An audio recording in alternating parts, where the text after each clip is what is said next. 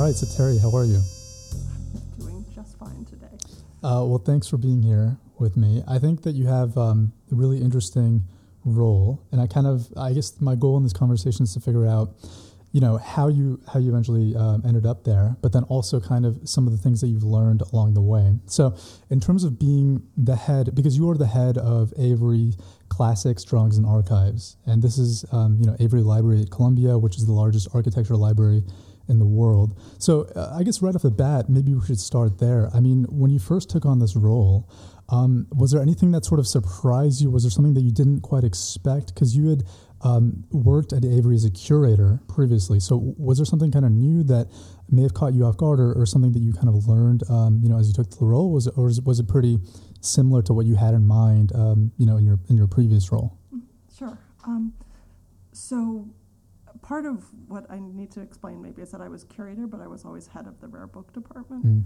And so as of February, with some staffing transitions, I was made head of both departments. Right. I'm also doing the interim curator role for drawings and archives while we hire someone new Oh, to fill that role. So it's a s- in many institutions, special collections aren't separated out into books and drawings and archives. Mm. It's a kind of artifact of the history of the building and the collecting Okay. practices there. So if you go up to the sixth floor, Rare Book and Manuscript um, Library, everything's combined, Wow. which is just to say that books are very different from archives and drawings, but the management of them is not all that dissimilar. Um, Hmm. There's a lot of the same practices of organization and making it available to people that are the same. So I think, I don't know if I have anything you know, particularly illuminating to add, um, just that it was kind of transferring those management Right. skills of similar materials to a new department. Um, when you think about libraries in general, I mean, Mhm. Marcus Cicero, who was like an elder Roman statesman, basically said that if you have a garden and a library, you have everything you need. Mhm. Do you still find that that's the case? Because I think of libraries now, I mean, they're very much different, especially, um, I, I feel like there's a pre-internet paradigm to libraries um, at where, you know, you weren't able to necessarily access databases electronically as you, especially as easily as you can now, and then a post, which we're kind of living in. Um, do you find that the role and the purpose of libraries in general has changed throughout the years? Yeah, and from my point in special collections, I might not be the best person to ask this actually because we're still so focused on the analog. Mm. Um, we do a lot of digitization in order to improve access or for preservation purposes, but a lot of the materials that I deal with are very rare and or unique, Yeah. and so the physical object and the necessity for that physical object is still quite important. Um, Was that was that kind of always what you drew you in in terms of um, you know the rare kind of more like gems uh, in terms of the archives? Was that kind of what um, you know drew you in in terms of being interested in this field? a little bit. I mean, the truth is that I didn't plan to end up here. Hmm. I didn't. I don't honestly. If I when if you'd asked me when I started my graduate career, like, Yeah. if this is where I was going to end up, it wasn't even on my radar because I didn't know it was a possibility. Yeah. Um, and so for me, architecture was always the thing that I was really passionate about. My first job out of college was at a small nonprofit in the city that was doing lectures and exhibitions on contemporary architecture. Hmm. I then started a PhD program in architectural history, and I actually don't have a library degree. Oh wow. I've worked in Right. libraries quite a bit, Yeah. um, which is not as uncommon at the curator level um, in comparison to some of the other roles in libraries. But I think it was doing my dissertation and doing Mm. some serious archival work there, and then also getting a graduate internship here at Columbia, where Yeah. there's a program they have any s- every summer that was originally Mellon funded, Hmm. where they pair graduate students, often in the humanities, with collections in the archives Oh, that wow. need processing that match their interests. So my dissertation was on a German topic. Right. They had a couple of German archives that nobody else in the department could process processed because they couldn't read the language. Yeah. And so it was both doing my own archival research and through that internship that I realized just how much I loved working with the materials. And it's there's a little bit of, you know, sometimes seeing something from the Renaissance that there's only a few copies left of. Yeah. you know, that's an amazing experience. Yeah. But for me, I think it starts with, you know, I just fell in love with architecture as an undergrad. Wow. Well, let's get to that. So where did you where did you grow up? I grew up in I was actually born on a submarine base in Connecticut because my dad was in nuclear subs. Um, Your dad was in nuclear submarines. Yeah, Wow. yeah. How did you exactly? How do you get into that? Was he drafted or was it? He was ROTC. Oh wow. Yeah. So I don't, I don't, I don't know enough about how he ended up there. Yeah, yeah. um, Was service and public service kind of a big um, tenant for you growing up, based on having a father like that? yeah, it, I think it was just in the air. All the men in my Oh, family wow. were in the military. We Oh, had like every single branch represented. Oh wow. Um, you know, my grandmother was a nurse. You know, it it just and I think my dad's family is Jewish, but Mm. didn't really practice. My Yeah. mom's family was Catholic, and there was a lot very service oriented component to what I grew up with the Catholicism. So, Wow. So you were born on a submarine base. Mhm. So where do you where do you go after that? I mean, how long are you there? I mean, I literally just in the hospital there, Yeah. and then my mom was living, I think, near base. My dad went to sea the next day after I was born. Yeah. Um, and then the majority of my childhood was spent in a little town outside Allentown, Pennsylvania. After my dad had gotten out of the Navy, um, he moved to a power company, Hmm. kind of the nuclear connection. They Oh, had yeah. some nuclear plants, although Uh, he's not an engineer. Right. What was it like? Uh, what was it like growing up there? I mean, where do you did you discover? Because you mentioned that you are, you know, you were always very interested in architecture growing up. I mean, was there something that kind of planted the seed, um, you know, in Pennsylvania that kind of led you to that, or was it? I mean, what was your growing up like? It was very r- rural Oh, slash really? suburban. My suburban neighborhood was surrounded by cornfields. I don't think I necessarily knew how much that interest would be ignited Yeah. in college until I got there and took my Mm. fir- first art history 101 class. Although I do remember, for example, sitting in church at like 12 and being completely bored, Oh, really? but staring at the architecture Yeah. of the building. So there was maybe something there. I remember also, this is kind of cheesy, Mm. but I don't know if you're familiar with the uh, novels by Ken Follett about the building of Gothic cathedrals No. called Pillars of the Earth. Okay. So I read that when I was 12 or 13. It was just like utterly fascinated with the medieval ma- guilds and masons and how they could build. Yeah. So, I mean, I think there was some kernel there, but I just hadn't really been exposed to it Yeah. in any.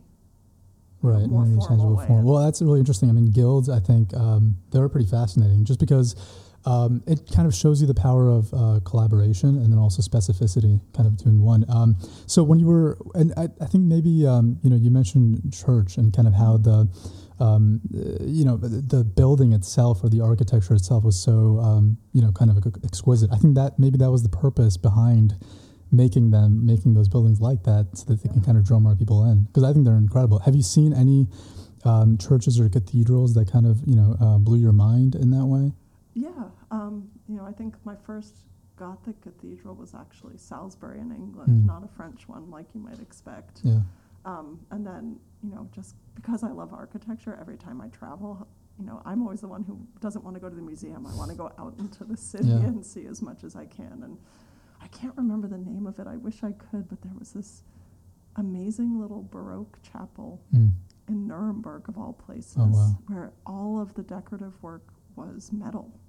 Wow, And it was just like this excrescence. Like, it was just everywhere. yeah, And it was overwhelming. And I wasn't sure I liked it, mm.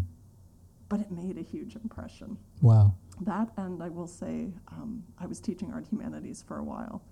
And so, when the first time I went to Rome, I went to actually see some of the Bernini chapels I was teaching. And those were, they were stunning in person too. Sometimes things, after, you know, if you built them up in your head, aren't Yeah. as exciting when you actually go to see them. but that one was. But this one was. The Ecstasy of St. Teresa is amazing.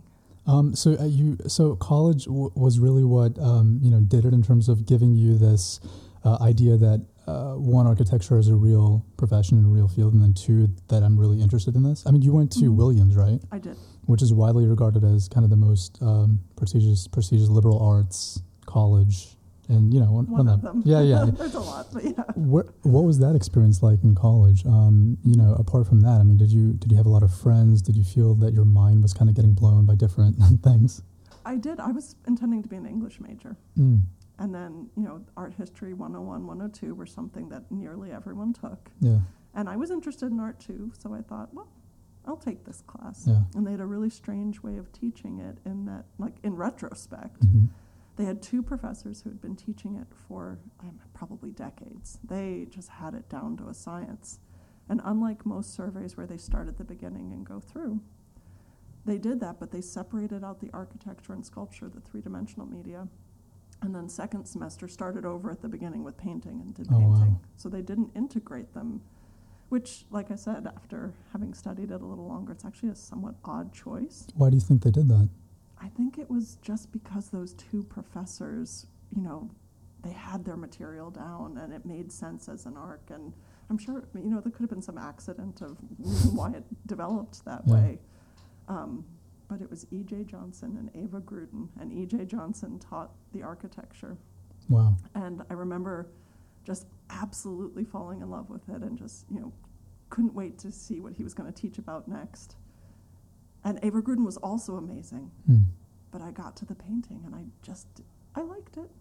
I didn't love it, Yeah. which was surprising to me because I just had never thought about architecture Yeah. that way before. Is architecture, is it fair to say that architecture kind of blends art and then also elements of science like physics? I mean, uh, is it, uh, is that, was that something that kind of appealed to you as well? It was, and I don't think I would have been able to articulate it until later after grad school. Yeah. But I think it's also that it's it can be beautiful. Sometimes Yeah. is purely decorative, but that it's also a really social art form that necessarily has a practical purpose Mm. in most instances. Yeah.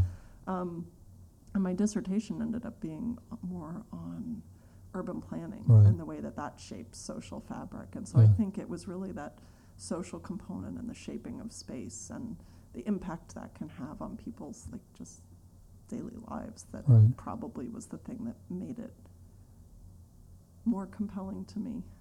So then in, uh, in college, then the plan, is the plan to become an architect? I thought about that. Yeah. Because you started off in English, right? And then you kind of, And then I, well, I hadn't past. declared a major, but I was Yeah. convinced I was going to be an English major, and I took that one that class on architecture the first semester, and I never looked back. I was an art history major after what that. led to the English major interest or in the beginning? Um, I mean, like so many kids, Oh, I absolutely Yeah. loved to read, Okay. and it was the thing like that. I just I always had a book in my hand, still do often What, what were the formative books or what were the books that you Um, remember from your childhood? from my childhood. I mean, they're so old fashioned at this point, but The Secret Garden, Oh, yeah. still to this day, Hmm. love that book. You know, I have it. On, I have my childhood copy on the shelf, Yeah. and I, I love 19th century English fiction, and so Hmm. I wasn't necessarily reading that then, but that's an English book, I believe. Now I'm Yeah. not, not sure. I would have to check that. Um, yeah, and so something about 19th century English fiction that I just Right. adore. But then you took that class and then that kind of changed your perspective on what you wanted to do? Yeah, and I think part of it was it was just a default, something I had done well in, in high Mhm. school and really loved for the English. Yeah. Um, and I was a little bit afraid that dissecting the books the way you do would make me Kind of not, not as inclined. Yeah. as much. Um, and for some reason, I, I don't know why I didn't worry about that. Hmm. Yeah. But for art and architecture, it didn't feel like it was going to destroy my love for the objects. Maybe you weren't, did you feel like maybe you weren't as um, precious about it because you kind of grown up reading Yeah, books, but then the architecture interest was kind of spurred by that class. Yeah. So maybe that was it. quite possibly. So then what do you do after that? Um, Mm-hmm. uh, you know, is, uh, I mean, what's your kind of, what's your plan kind of going forward in college? To be honest, I don't know if I had one. Okay. Yeah, I mean, I took as like just a huge wide range of art history and architecture classes, and despite falling in love with that particular professor's class, it never. There was one other class he taught that, in retrospect, I was like, why didn't I take that? It must Hmm. have not fit with the schedules I Mhm. needed to have or something. Yeah. Um, because he taught a class on Palladio, and I'm thinking now I'm like, God, I wish I'd taken that class. I Yeah. don't know why I didn't. Um, but I don't know. I was a kid for whom I was very good at school, Yeah. and I had focused so much on getting into college. I don't know if I'd really thought about What you wanted to do. what happened after that, if that makes sense. Yeah. Um, Uh, but then, I mean, you ultimately did go. So, where did you go after? Where did you go after college? so I did. I was one of the only people in my friend circle who did not have a job when I graduated. Wow. Um, and I ended up at the nonprofit I mentioned earlier, which was called the Architectural League of New York. Um, and it's one of those crazy things that I don't. It couldn't even happen like this now because in our dining hall Yeah. we had little announcements that were in you know just a plastic sleeve on the on every table. Uh-huh. And towards the end of the year, the career services would post jobs there. Oh wow. And so I remember not knowing what I was going to do, not only one without a job in my friend circle, looking at that Were you- were seeing you- the job for the Architectural League posted. Were you trepidatious when you didn't have a job and you saw your friends? Like, were your friends supportive about that, or were they kind of dismissive? They, I don't, they, They didn't care. they were so focused on their own Okay. stuff. I don't think they were paying attention to it. I think it was, my parents were very supportive, but I think they were kind of surprised I didn't, because I was always a planner and like had the next step figured out. And Yeah. So I went home for a little bit. I think I was also just unbelievably burnt out. Oh really? Yeah. I mean, I was on the crew team, had double practices every day, Mm. classes, and I think I was just so tired that at that point I just needed like a month to recuperate Yeah. and kind of figure out my next steps. But I do remember I applied for that and a couple other jobs in publishing. Um, and my dad would come home every day and like kind of he, was since he'd been in the Navy, he'd be like, "If you're really having trouble figuring out what you want to do, have you thought about the Navy? Oh, yeah, here's wow. a brochure." Yeah. Um, but I ended up taking that job at the Architectural League, and by the end of the summer after college, I moved to New York. Were your parents pretty supportive of what you wanted to do and, and what you were kind of where your Yeah. interests were going? Yeah, they've been. They never had any explicit expectations of where I might end up or what I would was doing. Do you have siblings? I do have a younger brother. Okay, cool. So then, um, when you get this job at Mhm. this architectural, what does an architectural nonprofit exactly do? Well, so it was mostly lectures. There were every single week there were lectures, largely of contemporary firms showcasing their work. But then it, it's it no longer is there. It used to be in a building, um, a and White building, just like this Mm. campus, called the Villard Houses, that had an urban. It was called the Urban Center, and it had a bunch of nonprofits related to the built environment, and a bookstore that was architecture and urban planning related. Um, and they had an exhibition space there too, so they did exhibitions related to the built environment there. Um, and it was my introduction to contemporary architecture Mm. because, as I'm sure you know, most school surveys don't go they don't get quite up to the present. They might get to like the 1980s or something. And this, I graduated in 1998, but Mm. they, you know, the stuff from 2000 hadn't been digested, I think, in a way that Yeah. made its way into the surveys. So Is that something they intentionally do? They try to not go up to the current time, I, I don't know if it's intentional or Yeah. just a time thing or something? time thing, or also because surveys are often something where there's a little bit of a canon being presented, Mm. and the most contemporary stuff that hasn't quite the dust hasn't settled there.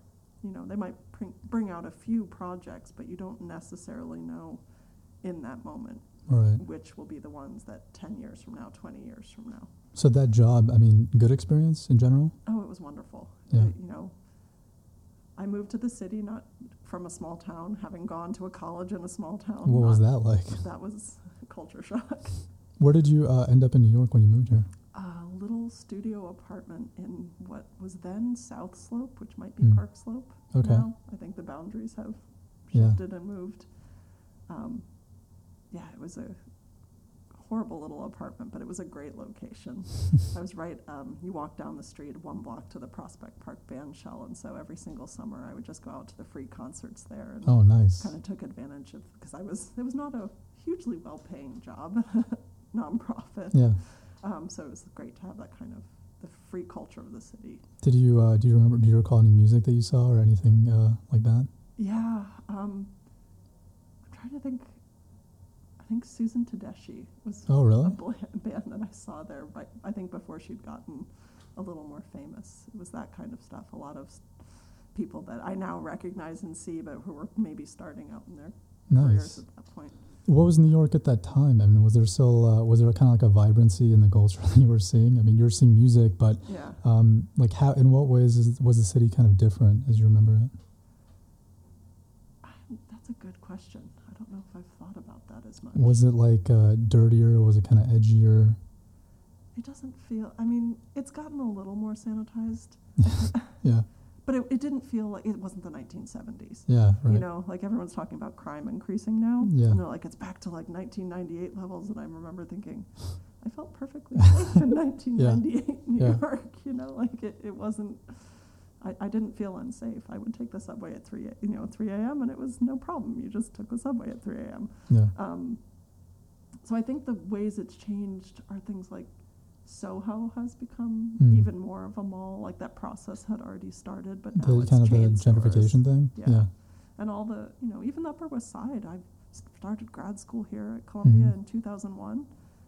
And so many of the little shops are now, you know, banks or some other chain that I think, you know, that has to do with the rents in the city. But Yeah.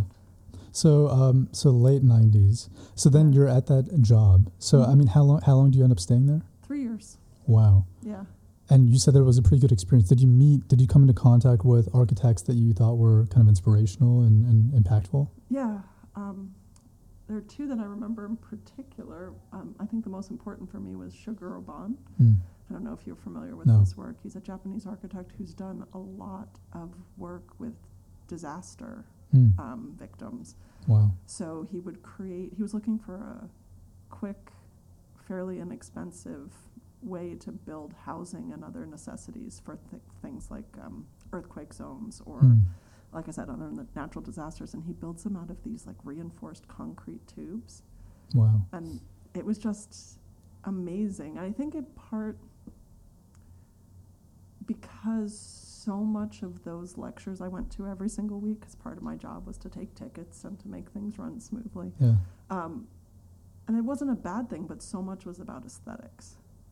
And his was one where it was combining these absolutely beautiful structures made out of the most humble materials, but with this real social purpose of like, this is kind of where I come back to with my Right. dissertation too, where it's like he's using he's creating these beautiful structures out of almost nothing for people where it's a real need. Wow. So Yeah. that's like the combination of the aesthetic, but then also the practical application. Yeah. Does your role kind of change? Do you see it evolve in those three years at that job? Yeah, I started out as the executive assistant and became the program assistant. So I Mhm. was doing more work related to the programming. Um, and it was also, you know, it was a great exposure because the board was like really huge names in contemporary architecture and writing related to architecture Yeah. and, you know, graphic design. And so it was just my job to take minutes, but you just got exposed to things kind of, I think, beyond what that rather humble title Yeah. might have implied. Um, when you were there, I mean, was it kind of similar to college in terms of, um, you know, being here, liking what you're doing, but not necessarily seeing, I guess, the end of the line or, or moving forward, moving ahead, or were you kind of more um, planning and thinking about as you got more exposed to architecture and also through, you know, your role, um, y- trying to s- seeing kind of a point B from point A? No, I, I didn't have a point B. Yes. Um, uh, uh, for better or worse, that's Yeah. been kind of the way my Yeah. life has unfolded, where I've maybe been open to opportunities but didn't have A path necessarily. a, a path set. Um, I think what it did for me, I'd been wondering if I wanted to be an architect, and that made it clear to me I did not. Why? I think, in large part, just you had to have an incredible confidence that your vision was the right vision. Hmm. and that's just not my personality. Um, I don't know. It just felt like you needed to have this strength and sometimes even this ego Mm. to m- really succeed and make it happen. And and I had friends who were architects, kind of low level architects at big firms, and Yeah. the hours were nuts. You know, it was Yeah. like investment banking hours Mhm. for a fraction of the pay, and I Yeah. think, and they would work on competitions on the side, and I think it was also just realizing how much they wanted it and loved it. I didn't have that. I loved architecture, but I loved the history. I loved learning Oh, about it. I didn't feel that compulsion or that need to create it myself. Are architects, uh, would you describe them as good collaborators, or are they like very fixed? Uh, I guess what you're describing, Yeah. like fixed on their vision, and uh, you know maybe their ego to a degree, and Yeah. they want to they want to put their stamp on everything. Depends on the architect. Okay. Yeah. I mean, Frank Lloyd Wright, we have his collection in Yeah. in Avery. Right. There was an ego there. Yeah. and a desire to put his stamp on everything. I won't say that's true for all eco- Mhm. architects, but the big names, I think Yeah. maybe they're that's more true than not. Um, for for Frank, I mean, Mhm. um, because he is uh, even people that don't know about architecture, Yeah. pretty much everyone knows about him. Yeah. What do you think about him? Um, like, how did he hit the zeitgeist with his architecture? I mean, what was so unique about the way that he, I guess, defined the job and his stamp that Yeah. it still resonated with so many people today? Do you think? Well, there's a couple of answers for that. Part is that, I mean, some of what he was proposing with open plans and other architectural elements were pretty innovative, and even modernists in Europe would, you know, we're looking at that at the con- contemporaneously hmm and thinking about it. And there's an interplay happening between him and some of the modernists in Europe. But the other answer, the perhaps less sexy answer, Yeah. is that he had an eye for publicity his entire life, Oh wow. and his wife, his was it his third wife, I believe, Olgivanna, um, survived after him, and she and the foundation made it their life's work to promote his name Mm. and to get his legacy out there. And there's still a foundation there doing that exact same thing. And so it's it's a combination both of that he was doing something innovative and there was this machine devoted Right. to keeping his name alive. Interesting. So then that is kind of, I guess, um, uh, a pro and a con. I mean, I guess it's a pro because a lot of people that may not know about architecture see that name and that legacy, and that kind of lures them in. But then also, it is a little bit. Uh, I don't know. I don't know if it's necessarily um, endorsing other more up and coming or other like lesser known Yeah. architects because they're kind of being drowned out by his legacy. But I guess it's a pro and con. I mean, that's not something you necessarily think Like I about. said, it's a little bit of both. Yeah. One of the the architect he referred to as Lieber Meister, Mm. you know, like Yeah. had a real place in I think his mythology of himself was Louis Sullivan, who designed absolutely stunning, you know, buildings in every architecture test book Mhm. and died penniless, Yeah. you know, but didn't have that machine to, you know, beyond someone like. Wright who did help to publicize his name. So it's it's I don't know if it's good or bad. It's Yeah. Rea- Yeah. reality. Sure. So then after that um, job, I mean, do you kind of start grad school immediately after, or do you take a break, or what do you do? N- I what I the way in which I thought about my trajectory was I'm not sure I want to go to grad school, Mm. but it seems like the types of jobs I want at museums, at other nonprofits require more than a BA. What kind of jobs were those? It was I was, you know, excited about curatorial jobs and it's a very different thing in a museum than in a um, than in a library, but there's some overlap. Um, or working at a higher level at the kind of institution or the nonprofit I was at. Mm. You know, it just felt like I needed more education in order to be able to do that. And so I thought, well, I'll give grad school a try. Yeah. I'll regret it if I don't, even though I don't know what it's like in your program, Yeah. but for art history, the understanding is that you will become a professor. I think Mm. that's changing as the job market has changed, but when I started in 2001, it was it, nobody was thinking about anything but becoming a professor, and so I knew I didn't necessarily want to be one, and that was a different path, think, or it's somewhat lonely sometimes trajectory. You didn't have aspirations to teach. No. What do you think? Uh, what do you think that's about? You just didn't want to do it. no, I actually, it was a part I was better at. Yeah. Yeah. Um, especially smaller groups, I was very good, I think, at that. But it wasn't easy for me. Mm. I don't know. I had, I did, just didn't love, like, the, I had a bit of anxiety about standing up in front of 200 people, and I Yeah. also, I don't, felt that it was this treadmill of preparing and then teaching and preparing and Right. teaching, and I was not comfortable without being fully prepared. And I realized that you often couldn't be fully prepared. Yeah. And I'm sure it would have gotten easier over time. But when I discovered the library work, it felt like I get to do a lot of that, be exposed to those ideas, Right. get all of that without having the anxiety about having to perform on that kind of pace and scale. And, and I think similar to architects and you know feeling the need to to produce something. I, I've written a few things, Yeah.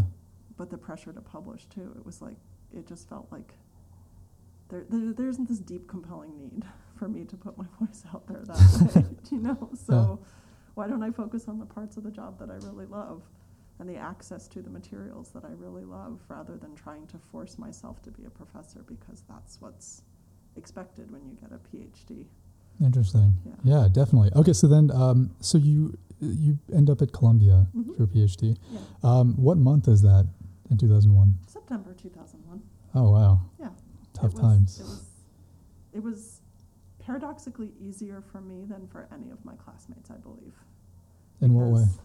Almost everyone was completely new to the city. They'd been there a week or two, and 9 11 happened. Yeah. They had no memory, nothing to draw on from before that time. Whereas for me, I'd been living in the city for three years. I knew it. I, it wasn't my only point of reference. I think it, I, I, I won't say that this is definitely true, Yeah. but only about half of my incoming class for my PhD finished. Hmm. And I would not be surprised if how difficult that first year was had Yeah. something to do with why we had so much attrition.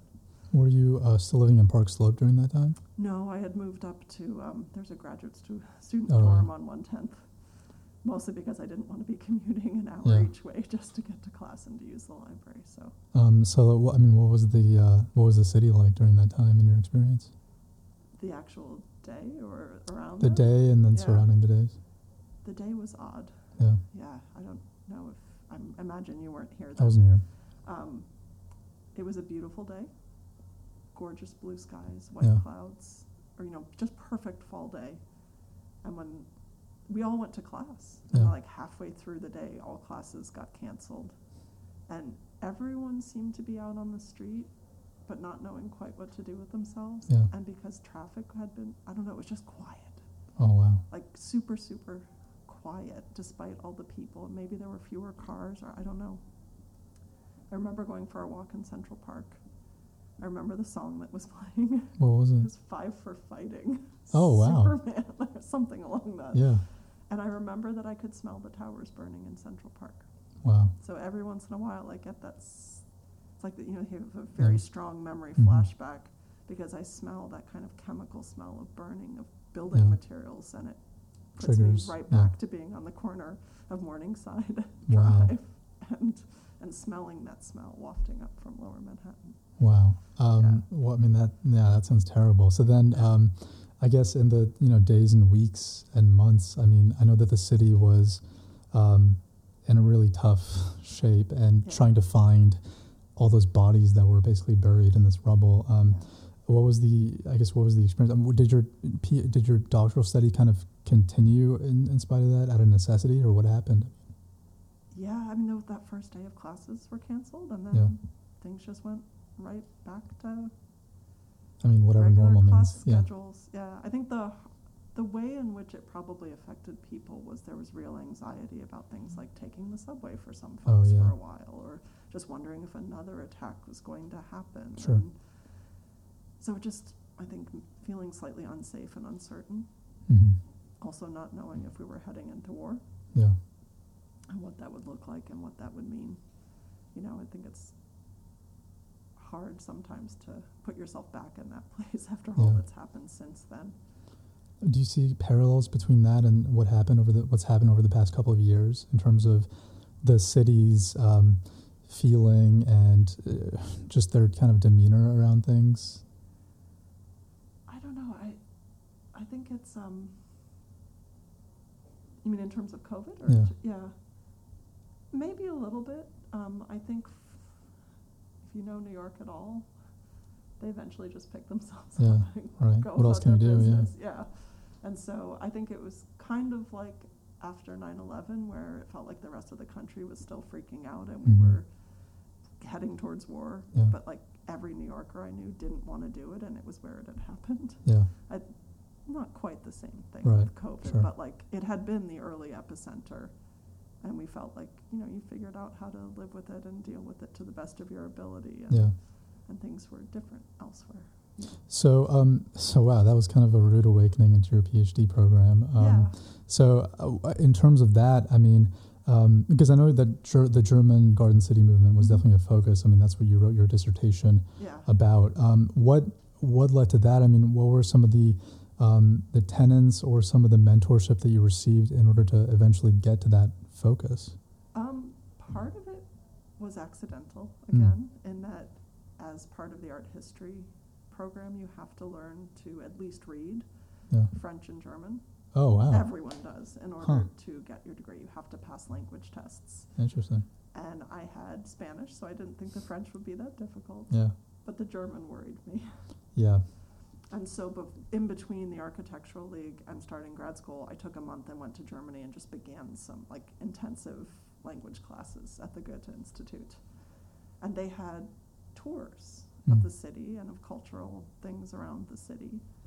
And they took me to some of Bruno Taut's 1920s um, Siedlung and the settlements, the housing Mhm. settlements.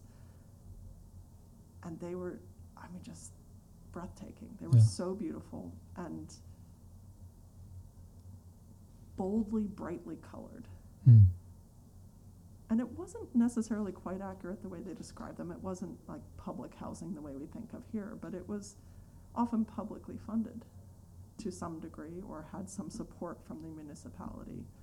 And looking at that and then thinking about the public housing I knew in New York City, yeah, it was just this Night and day, disconnect I yeah. couldn't quite bridge, and so I just wanted to learn more.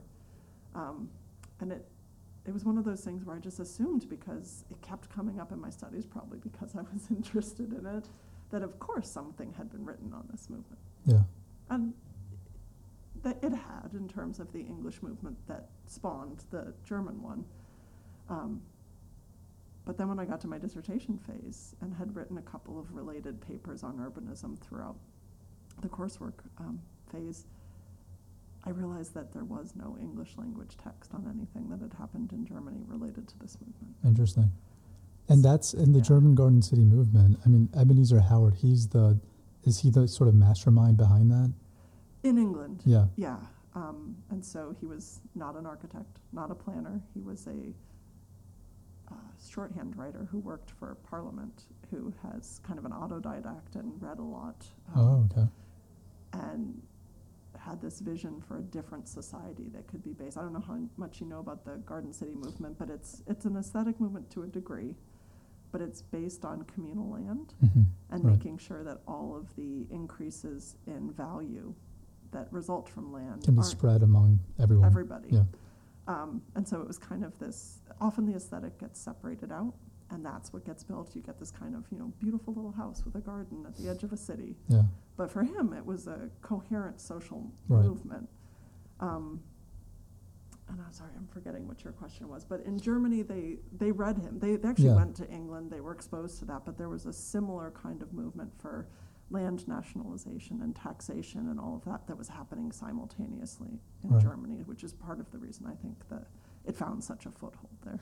So it was really kind of land because I know he wrote the book Tomorrow, right? Yeah. So it was really kind of uh, the purpose was to, I guess, give maybe the working class an alternative to, um, you know, more uh, kind of the unhealthy conditions that they were kind of faced with every Yeah. day, and almost was it almost combining like a town and the country Mm-hmm. with the city? Yeah, so it was called like he, he terms it the marriage of Mm. town and country, and it was exactly what you're saying, trying to Yeah. give people a better environment. Um, and it's interesting, like a lot of the modernists, thinking that the surroundings will help them get to an also a better moral and cultural place. So Yeah. there's that it's kind of chicken and egg. What comes first? Do you Right. have to have the culture in order to have the town, or can the town help shape the culture you eventually want? And um, the campfires, right? Is that how you pronounce it? Those um, the uh, cousins that you Oh, the Kampffmeyers. yeah, yeah, yeah. Kampffmeyers. yeah. What was what were their role? What was their role in um, in I guess shaping or cultivating this movement? So they had been involved in some related turn of the century aesthetic movements in, in Berlin. Mhm. Um, and they labeled themselves anarcho socialists, although it's more maybe perhaps a paternalistic Okay. um, kind of socialism. But they were f- Bernhard Kampffmeyer was friends with, for example, Peter Kropotkin, who was a Russian expat anarcho-socialist living in England that um, Ebenezer Howard had also had some exposure Oh, to, wow. and so like that's the kind of ways in which these two movements end up dovetailing. And then Howard and others found um, an organization, and they offer tours, and so Mm. Kampffmeyers go to see some of the industrial settlements in Letchworth, which was the first garden city that was founded, um, and it dovetails with a lot of trends Mhm. in German culture at the time. But they come back, they help to start the central organization and help to they go do lectures and tours at Yeah. cities all across Germany and then found help found individual um, movements or organizations in each of the major cities and so it's strange combination of there's this central organization that's mostly doing propaganda work Yeah. Oh, yeah. Wow. and then they help found local organizations that are actually trying to build garden cities so and you you actually spent time with them, right? I mean, didn't you go to their house?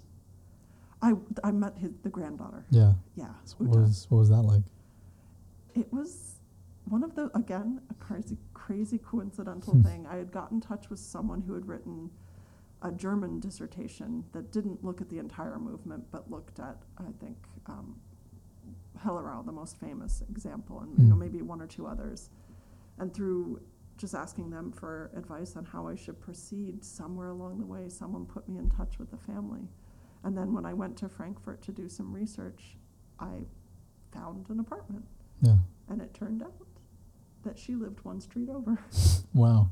And so she was the unofficial historian of her family and was very proud of her grandfather's legacy and had all of this family history in her attic.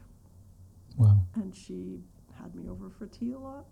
I stayed with her sometimes when I was in between apartments because I had to go to different cities for my dissertation. Um, and she would let me take boxes back to my apartment to look at on my own, and then I'd bring them. It's not a traditional archival scenario.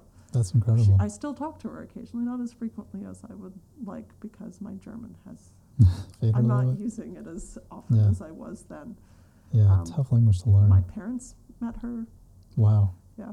Interesting. So that was uh, meeting with her and corresponding with her. Kind of was that the key to unlocking something that you wouldn't have been able to do without her?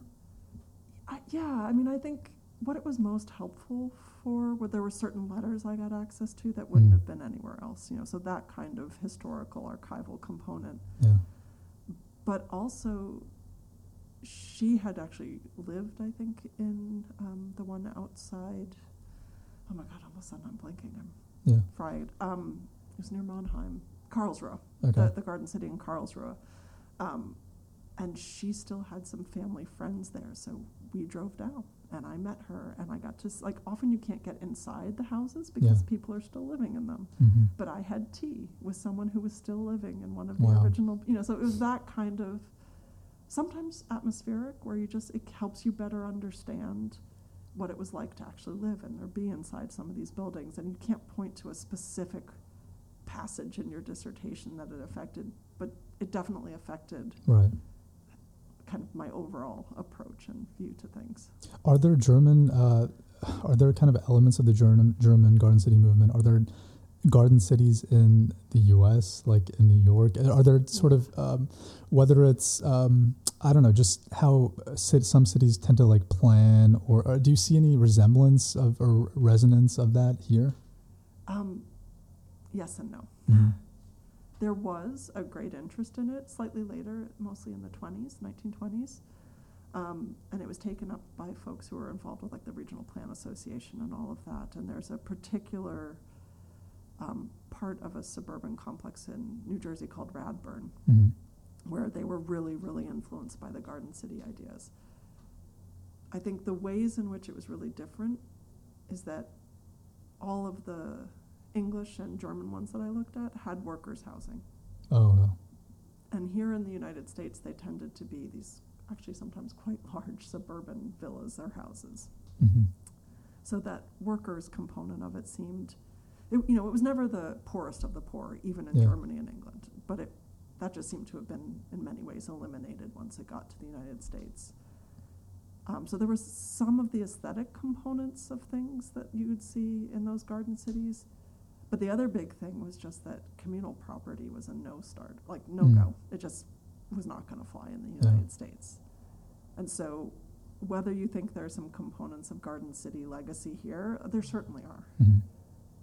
But if you think of the movement The communal, whole, yeah. That, no. that didn't happen for the most part here. So, in terms of that, I mean, uh, so you do your PhD at Yeah. Columbia. Where do you go after that? So I was not quite finished with my PhD, and I had gotten that internship I mentioned earlier, where I was doing some archival processing, and I was about Uh-huh. to run out of funding Yeah. because I was slow Hmm. and because everything I had to read was in German, Yeah. and so that also slowed me down a Yeah. little bit. Um, and the archivist, the former archivist Janet Parks, knew I was looking for a job, and on some professional listserv, she saw Syracuse University is looking for an architectural historian. Some arch, you know, some library experience a plus, but not Yeah. necessary to be a project manager on their Mar- Marcel Breuer digital archive. Right. And so I applied, and I got the job, and I had a both wonderful and hellish year or two where I was trying to get up at five to write my dissertation before going to work all day. Yeah.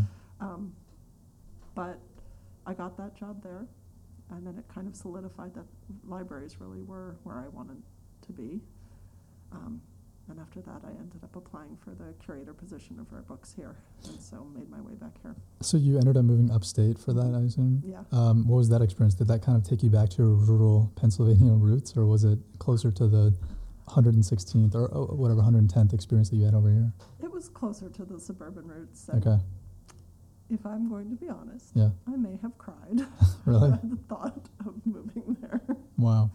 Just because I, you know, I'd lived in New York for 10 years at that point. Wow, That, that was what I was used to. It was so vibrant.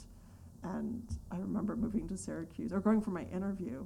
And, you know, even in the middle of summer, there's people on campus here. Yeah. And I showed up for my interview, checked into the hotel, which was like literally on campus. And I walked around and there was not a soul.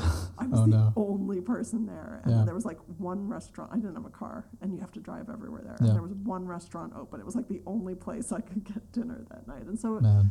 you know, it wasn't that I was, I was so excited about the job, but I was realizing just how difficult that transition was going to be. Or when I first moved there, I get there and I'm like, it's Sunday, I'm going to go explore downtown.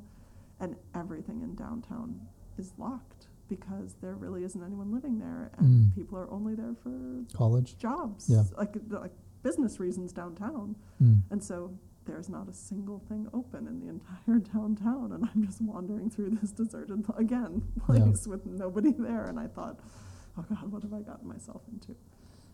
I grew to appreciate a lot Okay. of Syracuse, but it was, I think, it wasn't that I was crying because I had to move there, but it was just Yeah, like yeah. this, like, oh my Yeah. God, this is going to be such a culture shock. Right, right, right. so different from what I've um, been used to. the last Did you? Um, but the, what about the subject matter? I Mhm. mean, uh, Marcel Breuer. I think he has kind of a he has kind of a polarized reputation in some cases, right? I mean, he, he was the brutalist guy. Later in his career. Yeah, because I know that he designed that um, housing and urban development hmm building, and a lot of people don't. They kind of don't like it. I don't Yeah. know. I, it's of a moment Yeah, where it's not the only building, yeah, where it's probably not as, it hasn't aged well, and it's probably not a great place to work, um, just in terms of, I mean, a lot of these modernists, you know, air conditioning and other things weren't Oh. necessarily a part of it, and they had all these, like, Marcel Breuer had the same thing, like grand plans for these brise soleil to help, you know, minimize the effect of sun inside their Oh, glass okay. tower kind of Yeah. thing that didn't work, and then it would get to be like 95 degrees inside Mm. the glass, you know, Yeah. off glassed-in offices, and Yeah. so, I mean, I think, yeah, it's it's a problem not only with his architecture of that time. yeah. But overall, would you describe it as a as a um, good experience in terms of what you learned, what you oh picked up? Yeah. Um, it was a crash course in library science in some respects. You know, the first thing they had me do was you need to figure out the metadata schema and build a relational database. Wow. or you come up with the structure for it. And I remember g- going back to my office and thinking, I need to look up nearly every Yeah. single word in that sentence. Yeah. I do not know what they're talking about. Yeah. But I did it. and it's work that because digital projects become a big part of a lot of library work now, even in special collections, it's a foundation that was extraordinarily helpful and is extraordinarily helpful in my current job. And then you came to Columbia. Yeah. Back to Columbia. Yeah. So I know you've curated, um, you know, several exhibits Small here. ones, yeah. Yeah. Because there was that um, that AJ Downing one, um, right? Yeah, yeah. That and it was like yeah, so that one, and then also that um, McKim Mead, that one too, right? Mhm. Uh, which which I think they've designed. Haven't they designed a lot of Columbia, Mhm. a lot of the Columbia Yeah. And I just want to be clear, the AJ Downing one was actually a professor in the HP program. Mhm. I, I facilitated that. I did not Right. curate that one. Wh- what exactly does it mean um, to curate an exhibit, and what's that? What's the distinction? Like, what does that really entail? You mean in terms of like this difference between the library curation and exhibit curation? Um, or- well, curation in general. Okay. I mean, I think curation in general is a fancy way of saying selection in some Mhm. respects. Yeah. I mean, in the library, what I do as a curator is decide what comes into the collection Mhm. and shape where the collection goes. We can't purchase everything, and so there has to be some parameter for what you decide to collect. Yeah. And it's a similar thing in exhibitions. You know, you have an argument you're trying to make. Um, at least for architecture, it often tends to be a very visual argument. You have to tell that story not through words, but through objects Right. and what they can relay. And so it's a similar thing. It's like you have an argument. How do you use the objects to make your argument and to reveal things to the audience? Wow, interesting. It's kind of fun. It's a puzzle sometimes. Is it yeah. to try to figure out what um, what combination of elements is going to most spark the audience? What what's really the impetus behind those? Is it to kind of disseminate the legacies of these guys, or is it to kind of I don't know blow the public's mind? It's a little bit of both, Yeah. probably, and not so much disseminate the legacies as just you know this. Like A.J. Downing was a formative influence on American architecture that probably not that many people know about. Mhm. You know, really important in terms of s- housing, um, suburban housing, and the suburbanization of America, for example. And so, kind of bringing out those themes and showing the way they relate to contemporary um, needs and problems, I think, is probably one of the major things we do. But then also, um, there is a little bit of just that wow factor because this these exhibitions are all in the reading room, and so the people who see them, because it's usually a locked room, are either going to. Sometimes in pre-COVID times, people could walk in off the street and see them. That would be no problem. Um, but it was people who came for research appointments. It was undergrads who would see that, and we would probably explain it, what was in the exhibit cases, a brief moment, when they came in for a class completely unrelated to that. Mm. And so there's a little bit of just trying to showcase what we have, Yeah, trying to, you know, you never know which of those undergrads is going to see that, get excited, just like I did, and, it, you know, end up. I mean, it's a bit grandiose, but like end up maybe changing. They Yeah, take a different sure. class, or they end up on a path slightly that they didn't expect because they had either a class in in the archives or rare books, or got exposed to some material that. I mean, I don't know if they're anything like me. They didn't know this stuff existed when they entered college. So. yeah. No, I don't think it's grandiose at all. I think it's very um, relevant, and I think um, the role that you have um, has so much uh, influence and you know power in terms of shaping people's lives, um, especially at you know at Columbia. I know you're humble about it, but uh, it's um, especially you know the vast size of it in terms of the collections, Yeah. um, particularly the special collections and the rare books and archives. Um, and so I really uh, uh, appreciate that you're champion this, championing this legacy of um, this very kind of you know precious um, and um, important art and work. Um, and I really appreciated talking with you. Thank you. Thank you so much.